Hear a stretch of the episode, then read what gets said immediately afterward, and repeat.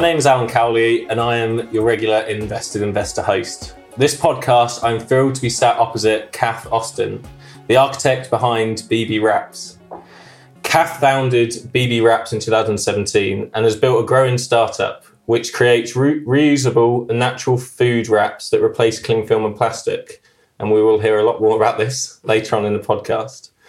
So, although entrepreneurship is relatively new to you, um, you have been awarded several awards, including the SME Entrepreneur of the Year at the 2018 SME National Awards, which is seriously impressive. Thank you. Um, so, before we go on to Bee Bee Wraps and understand the, the causes behind that and, mm-hmm. and why you started a company, let's just hear about a little bit about your background and and, and life before venturing into the startup world. Sure. Well, thank you for having me. Um, so, yeah, my background um, is in fundraising for the third sector. Um, I I was a bit of a um, an every job sort of person. I kind of did a lot of things before I hit on really what resonated with me. Um, the what really resonated was a cause, something that did good, something that gave me fulfillment in my job, and I found that after doing voluntary work in the event sector and then moving into fundraising for the charity world. Um, I was very happy there. Um, I spent 11 or 12 years working for different charities, and I, I, wanted to stay. I found a home at Arthur Rank Hospice Charity where um, it's like a big family and everybody uh, loved all working towards this um, this one cause. Uh, but at the same time, I was doing lots of kind of home projects. I've always got something going on, which um, yeah, it just it's just curiosity, I guess. Um, and I started doing making sourdough bread a little bit random. Um, but at the same time, I, I'd had my first daughter um, and I, I realised that there was an awful lot more waste coming into the house in the form of packaging and um, just how you go through, things so quickly when you have children because they grow up quickly or they have special food or, or whatever. And so uh, these two things converged. I had um, I've gone too far, haven't I, off the question? No, no, no, okay. um, so the two the two things converged: uh, making sourdough bread and being very concerned about all this waste. And I realised that when you when you make sourdough bread, it doesn't come with packaging. Um, and the fact that I was making packaging was avoiding the waste. And I thought, well, there's got to be something to solve this problem that's left behind. Um, I didn't want to use plastic bags, obviously. Um, so I looked back at what we did before we had plastic, which is only 100 years old. And people use all sorts of things that sometimes people just put them inside fabric, but other people were waxing cotton. And, it, and still to this day, some bread manufacturers wax paper, but it's not a biodegradable, compostable wax. Um, so I looked into ways that I could make this in my own home, and I discovered that across the world there's kind of a cottage artisanal industry of making waxed cotton to preserve food. This is a great idea, and I started doing it at home. Completely caked the house in molten wax, um, and then yeah, so it kind of took off from there. People loved it. David, my partner, got fed up of it and said, "We we just do something with it and test the market." And that's kind of when it happened. All right. So before we go on to testing the market, how yeah. do you actually make this product, and what? And can you describe? You know, listeners can go to Bee Bee Wraps, and we'll put it put it in the show notes. But can you just describe what it is and how you actually make it? Yeah, sure. So without um, giving too many secrets away, obviously. No, I'm not going to give you any secrets. so a Bee Bee wrap is essentially a piece of organic cotton that's been infused with a formula of beeswax, resin, and jojoba oil. Um, those last two ingredients help the beeswax be more pliable and grippy, but it's mainly beeswax. And so once it's infused in the cotton that holds it, you can use the heat of your hands to shape it around food just like you would cling film. And it shapes around bowls and uh, all sorts of other um, containers. So it completely replaces the need for any plastic covering or foil. Um, and it actually keeps food fresher as well because unlike plastic, which is hermetically sealed, this has tiny microscopic holes left in it, and so that it can breathe without becoming stale. Okay. Yeah. So the the the the molding. So once it's molded over, say a bowl to keep some some food Yeah. um, for a few days. What do you do with it afterwards? When you when do you, do you throw it away? Do you Ah, no, do you, that's the, one of the best things about it is that you you don't need to throw it away. You can wash it. So you wash it in cold soapy water, let it drip dry, and then you can reuse it over and over. And it will last around a year. And the more you wash it, the more you use it, the more the beeswax wears away. It won't just stop working, um, but it will eventually come to the end of its life. And that, at that point, we recommend that you repurpose the Bee Bee wrap as a fire lighter. Okay. So just cut it up into little strips, twist it, and then use it to start your barbecue or wood burning stove. so so once it's over the bowl, does Mm-hmm. it stretch or does it like once you clean it, it like No, it doesn't stretch. The beeswax, because it has a low melting point, it momentarily softens. That helps it grip against the bowl or against itself if you say wrapping a sandwich or cheese. Um, yeah, and then and then it sticks and makes this breathable seal. oh, brilliant, brilliant. Okay, so you, you- you've you've created here at home. Yep. Um, what happened next? And and obviously the influence here a bit is your husband that's pushed you towards it. But um, yeah, so what what happened next? Talk us through the, the process and, and, and how we're here today. So the, the, the he obviously is very um, understanding of all my crazy projects, which is a great thing.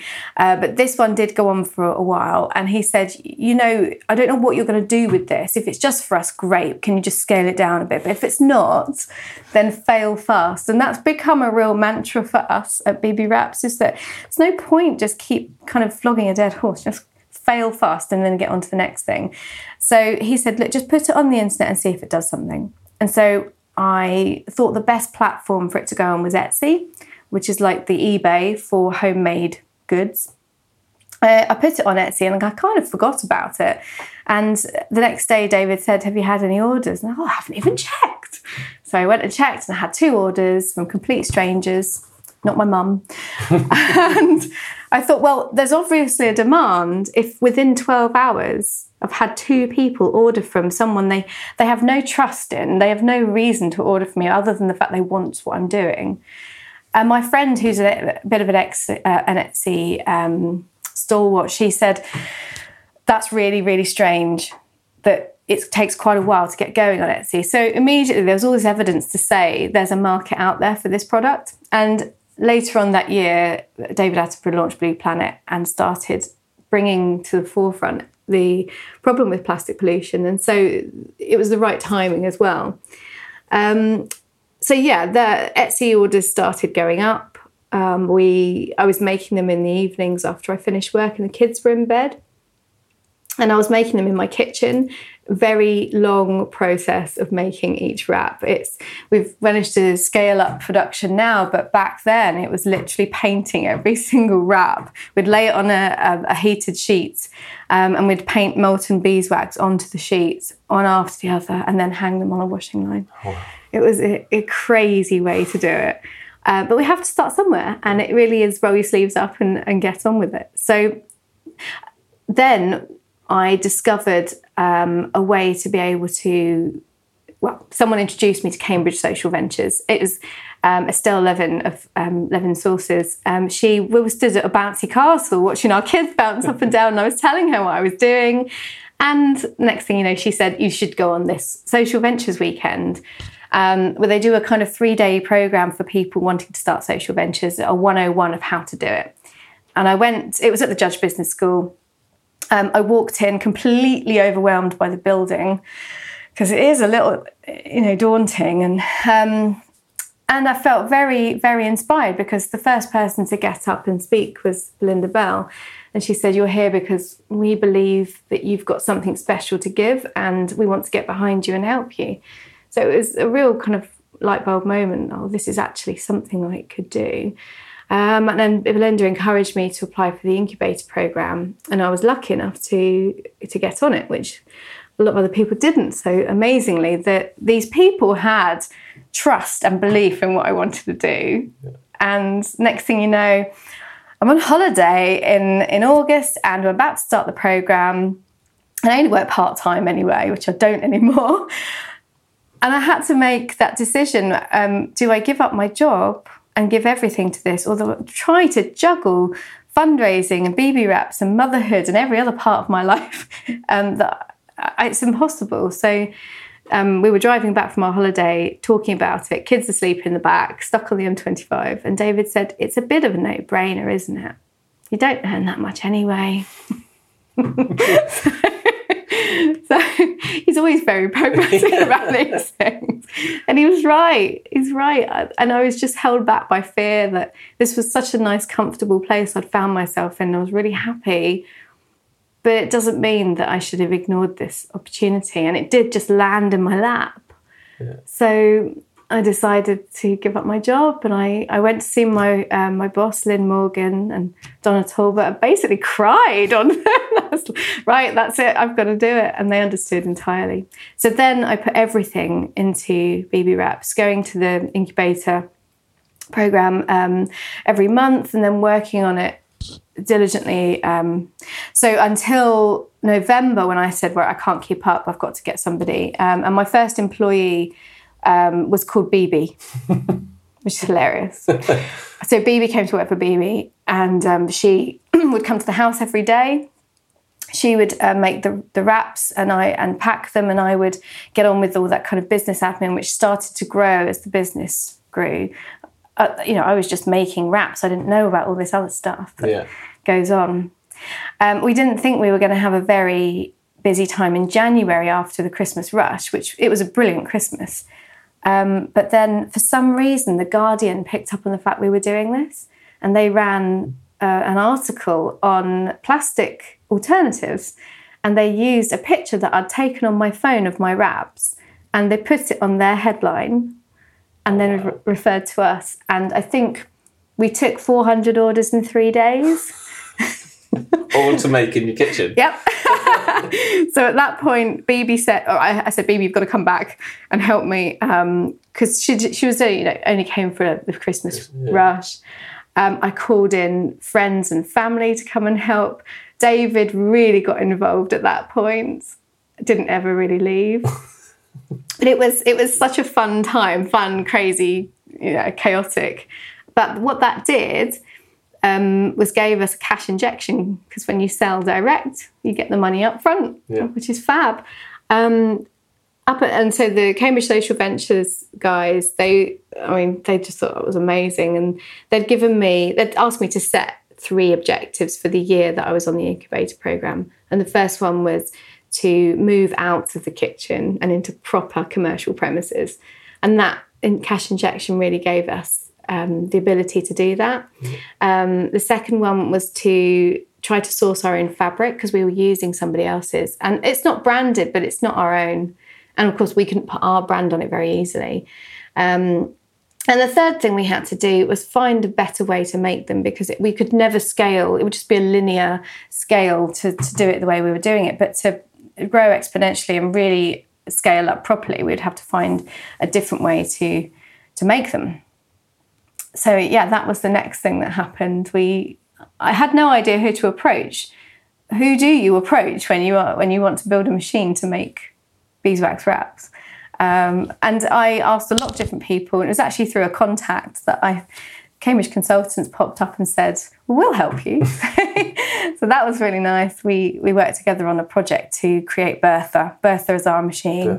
affectionately known as Bertha, just you know, for shorthand from um, from the 80s yeah, stop motion. Yeah. yeah. that's yeah, that's exactly it. Oh, brilliant! So this, so the incubator. You, how long were you on the program for? On the program for a year. For a year. Yeah. So let's just talk about a little bit about that. What? Uh, obviously, they set you some targets and some objectives. Mm-hmm. What, what else did you get from that? Like for on budding entrepreneurs that are listening to this, mm-hmm. what, what what would be the reasons to go into an incubator? Okay, so I have there's two massive reasons. The first one, personally, is confidence and um, the mentorship really helped me to believe that this was a good idea because you can sit there and think you've got a great idea and you see it all the time with people and you think god that's such a stupid idea don't waste your time but unless you have perspective how are you meant to really know so if you have some a mentor who has got a lot of experience and says, "No, you're onto something. You've got traction." That was a brand new word to me. this is that's really valuable to me to be able to have someone objective say, "No, keep going. This is the right thing to do." Um, and the second thing is the kind of practical side of running a business and learning another 101 of how to run a business, learning what a cash flow is, learning what P&L sheet is, all, all these things I'm still not, you know, I wouldn't be able to give you a 101 on a P&L, but I've certainly got an awareness of it now and I understand much better why it's so important to know where your cash is and, and all sorts of other things. So that that was crucial do, do, they do training on the incubator program? Yeah, well? so they do. I think it's two or three days a month. They might have changed it now um, for the first six months, and they have lots of different experts come in and talk about um, all sorts of aspects. So it might be your social media, it might be the finance, um, it could be resilience as an entrepreneur, which is so important now, especially when you reach that two-year mark and you really start to feel oh, the grind. Um, but yeah, they, they cover an awful lot of subjects, and then you can ask for specific things if you need to know more about something. Yeah. Okay. Mm-hmm. Um, so so you you've been running the company now for two and a half years, mm-hmm. um, and you've been through the incubator, and we're now in a, a nice nice office. Um, uh, nice office? Is it a nice office? Um, as, of, as of a month ago, a month it's ago. a nice okay. office. Yeah. All right, so we moved into that. Um, let's talk about some of the biggest challenges you faced mm. along the way, and then it'd be good to hear a bit more about the market. So, what, what do you think have been those those big issues and those big things you've had to overcome? I think that personally, it was this um, idea that I wasn't a business person and that I didn't I didn't know what to do. So it's I you know the, the phrase that has always come back to me is I'm feeling my way in the dark but the realization that a lot of people are doing that is is really valuable. Um, and also being able to trust my instincts was a good lesson to learn. But I'm still at the point where I'm absorbing all these lessons and trying to dodge the kind of classic mistakes people make when they they, they grow a business. That first year of being in business, um, yeah, first 18 months, I look back now and think, oh gosh, why did I do that? silly mistakes that you make, like spending too much money on one thing and not another. Um, but looking back now, I think, well, I probably won't do that again. But who knows what I'll do this year? That I, next year I'll look back and go, ah. so on a personal level, this is such a steep learning curve for me. But I am just absorbing it all like a sponge. But from the business perspective, um, it's a new market. We're carving out this brand new market that is really just at the beginning of this of the curve. I hope it is anyway. I think it is. Um, and so we're discovering new ways to talk to our customers. Um, we're discovering our new customers, um, and we're trying to scale quick enough to respond to this huge demand for this an alternative. Plastic has been kind of vilified. It's got its uses, but certainly not in a single use capacity in most cases. Um, and no one seems to have, everyone's screaming out for an alternative. We've got one, and we're just trying to scale enough to, to meet that demand. And one of the real challenges for us is that we've never been ahead. Yeah. We've always been responding and never got to that point where we go, oh, we've got stock on the shelves. we just haven't. We just can't make them fast enough. Yeah. That's a seriously good thing to have I know. I know. It's definitely better to be that way around. Yeah. And we did have a quiet period, and it was such a shock to get to that point. Oh, right. So, and in retail, and that's essentially we're manufacturing and retail, so that's us. In January and February, it is a bit of a shock to suddenly see it dip so low again. And we did catch up a bit, but then it just ramped up. Yeah. So we're, you know, we're planning for next January and February to see how that goes. But yeah, we've we've always struggled to just keep ahead and and yeah, to not let people down by not responding quick enough. Um, just because it's it's so big at the moment. Yeah. Okay, so let's talk about the market a little bit more. Mm. Um, so you're saying this is a new market, and, and and and I'm presuming there's other players that are coming into it as well because of the exposure it's having, and hopefully, hopefully we get more and more. Yeah. Like, not just yourselves because it's something that needs to happen, and mm. it might be healthy competition for yourself. But what what is that competition look like, and and and and where do you think the market's kind of heading? So um, as we as we walked into this market and started scaling Bee Bee wraps, we realised there were there was competition.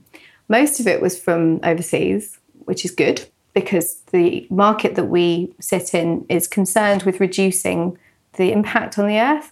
So if you don't, if you want to ship something in from another country, you've really got to think long and hard about that. So our main competitors are in America and Canada, um, a few in Australia, and of course, because the way things are in the UK and how everyone's eyes have been open to plastic, there is there are a few other people in the UK doing it. and I would say two years ago that was the case. Now there are lots and lots of people doing it, but they're two years behind us. And you know, making that decision to go big or go home. A lot of people say, well, I'll just stay in my kitchen and see how it goes. And it's a nice little kind of little business for me. And but I never wanted to do that. I always wanted to go big. And the reason why is because what is the point of only reaching 500 people when you could reach 5 million people? Well, just by trying to scale the business more. You, you, you scale exponentially, so you reach more people just by scaling, you know, uh, so many times over. So we are we have competition. Our market is growing, but we know that we're. I guess people refer to us as market leaders in this country anyway, um, because we started earlier. One of the other reasons why I think that we do have a bit of an edge is because we've positioned ourselves very differently to our competitors in the UK. So um, there are a few other companies, but they all market themselves as an eco product. Yeah. And I don't ever want to be seen as that traditional kind of beigey, maybe boring eco product. I want our product to stand alongside other tradi- uh, you know standard things that you buy in any other shop and not look so different that people go, oh, I don't know about that. Um, I think you have to be an eco warrior to buy that. Because otherwise, how are we ever going to talk to the mass? How are we ever going to cross the chasm and speak to everybody else? How, how are we going to persuade them that's what they need if they're not sure that eco is what they want? They, they just want something that they feel an affinity with or our customers are mostly women. They like things that look good, that make them feel good, that this, this is what we're responding to. I know that because I think I am my customer. and I so we made Bee Bee wraps look really cool, really pretty, and less eco. Okay, so how do you reach everyone else then? Well, what's because, next? What's yeah, so we've thought long and hard about how how do we reach everybody else. Um, for me, I think that still, even in a world where women go to work and you know women are as uh, considered equal to men and they're not kind of stuck in the home so much anymore. Not that there's anything wrong with that, but it's less of a distinction now. They still do kind of guide that um, the use of Bee Bee wraps. They they still very much have their uh, the decision making for us. And so our products are meant to replace single use plastic in the kitchen at the moment. We have another product coming out soon, which we've outsourced the manufacturing for, and that replaces um, plastic sponges because it, it can it's just as absorbent, but it can be washed, and so you can reuse it, and it's compostable. And so we know that by still speaking to um, women who are our main customers, 90% of our customers are women, then we can start talking about other products. And what we hope, what I hope that will do is strengthen the Bee Bee brand as the brand to go to if you want an alternative that does just as good or if not better. Um, and those women hopefully will talk to other women, the men. what about your classic? Um, I buy a roll of cling film for four pounds, and that lasts me six months to a year. Yeah, that's um. I get asked that question quite a lot because cling film is cheaper if you look at it that way. It's it's very cheap. But I always say, first of all, it costs the earth. It really does. If you think about every single time you take the plastic, you take that cling film out, you use it a few times, and then you throw it away. Where does it go? We may have to make a decision just based on that. But then also, if you really are kind of hung up on the economics of it, um, Bee Bee wraps actually save food waste. So you can uh, wrap um, herbs or salad in cling film or plastic bags, and they will eventually disintegrate into this kind of green sludge. If you put them in a Bee Bee wrap, they last lots longer because it's breathable. So the greatest example we have is coriander, which is a naturally quite a delicate herb, and you put it in plastic and it really stinks after a while. But in uh, a Bee Bee wrap, it stays fresh for two weeks, maybe oh. like a week to two weeks. You've got much more chance of finishing that coriander before you waste it and have to throw it away because you've not got to it in time. Oh, And so if you add up all the times, two pounds a bag of coriander, add up all the times you don't do that. Yeah.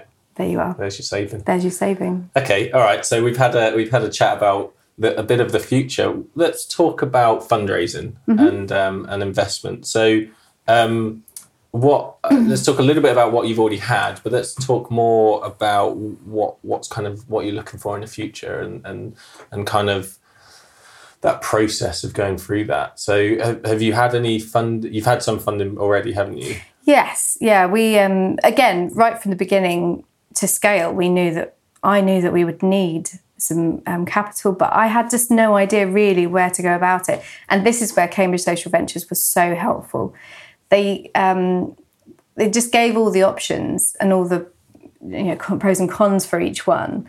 Because Bee Bee Wraps has always been pretty good at making cash just because it sells stuff, it made sense to not go for equity investment straight away. It made sense to go for loan finance.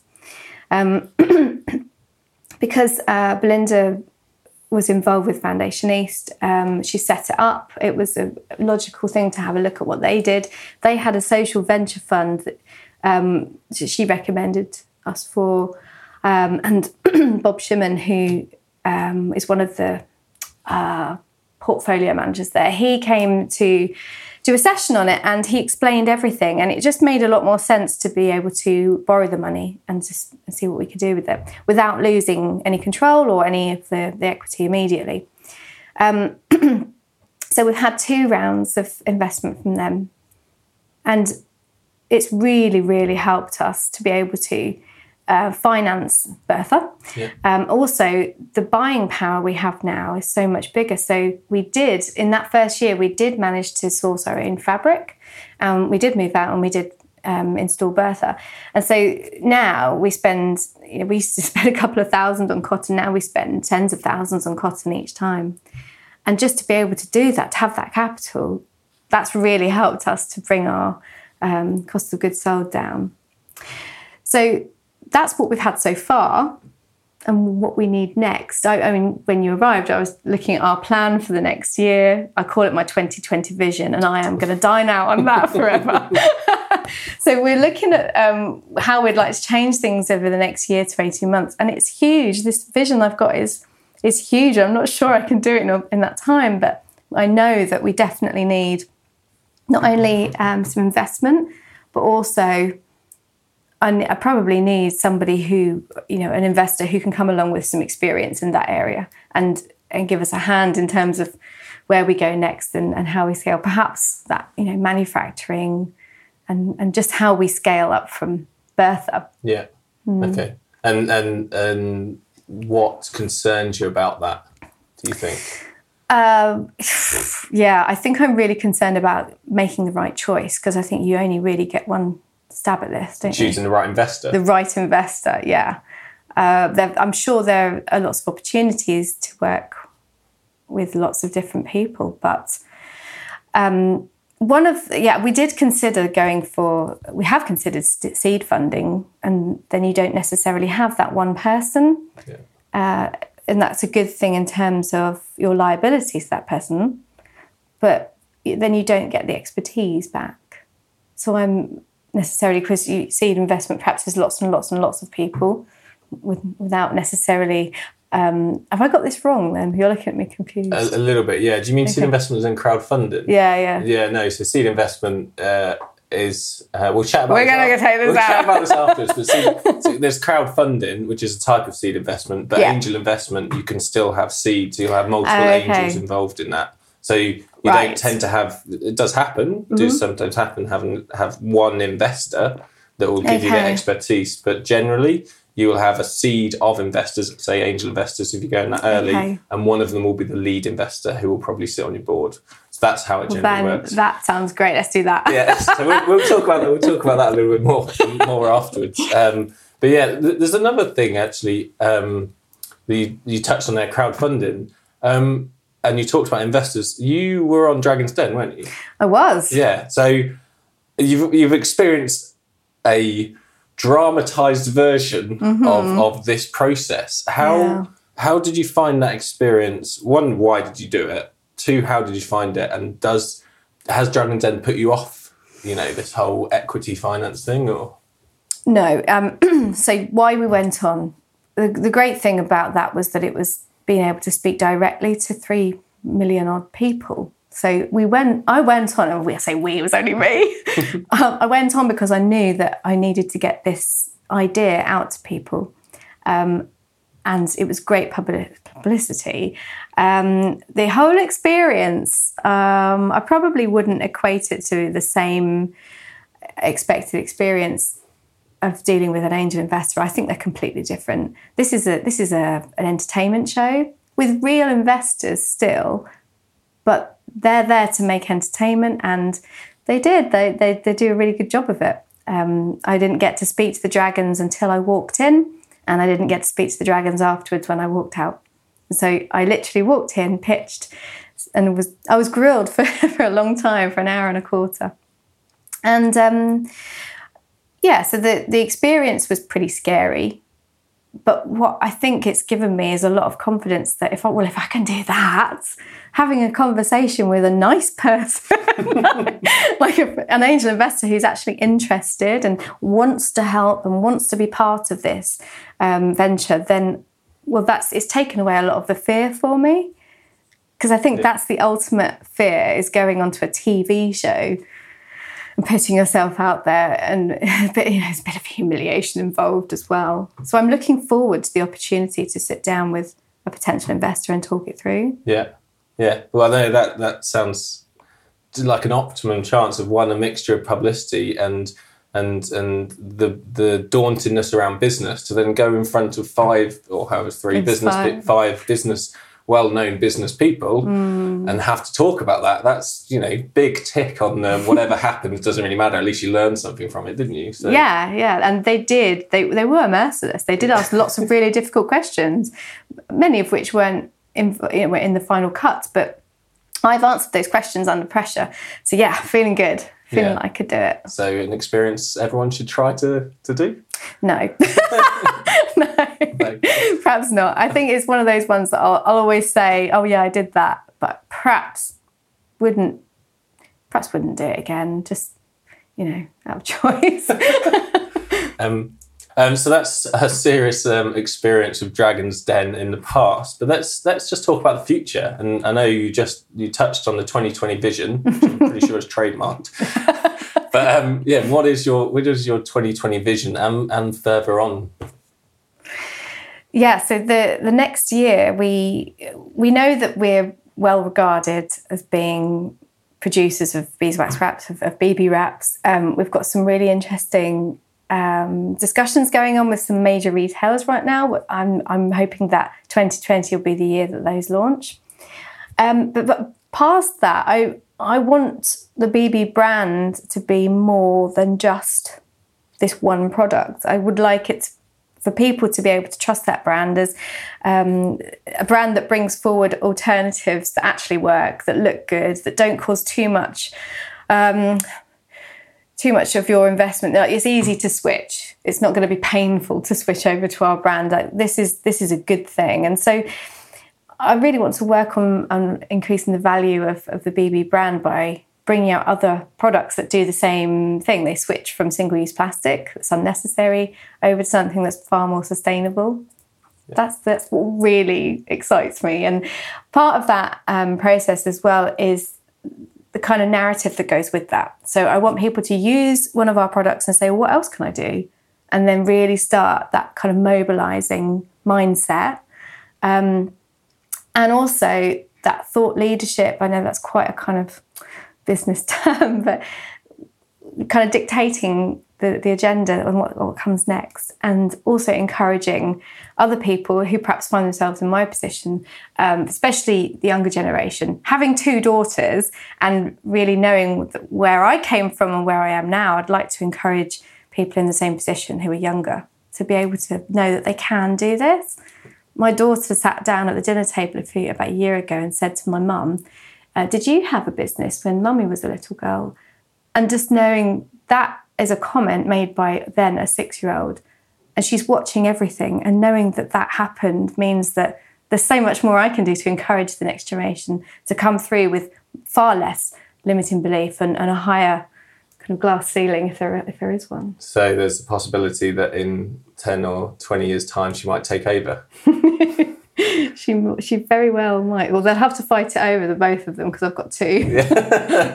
um, well, well, we'll wait out. We'll wait and see what we'll see what happens there. Um, Kath, it's been absolutely fantastic to have you on um, on the show this week, thank and you. and it, it, it's great to hear that um, you know this cause led motivation isn't is is not just producing something in your kitchen. You know, you've taken that step, and um, and and all the best for the future. Thanks so much. Thank Thanks you. very much. Thanks for listening to another Invested Investor podcast.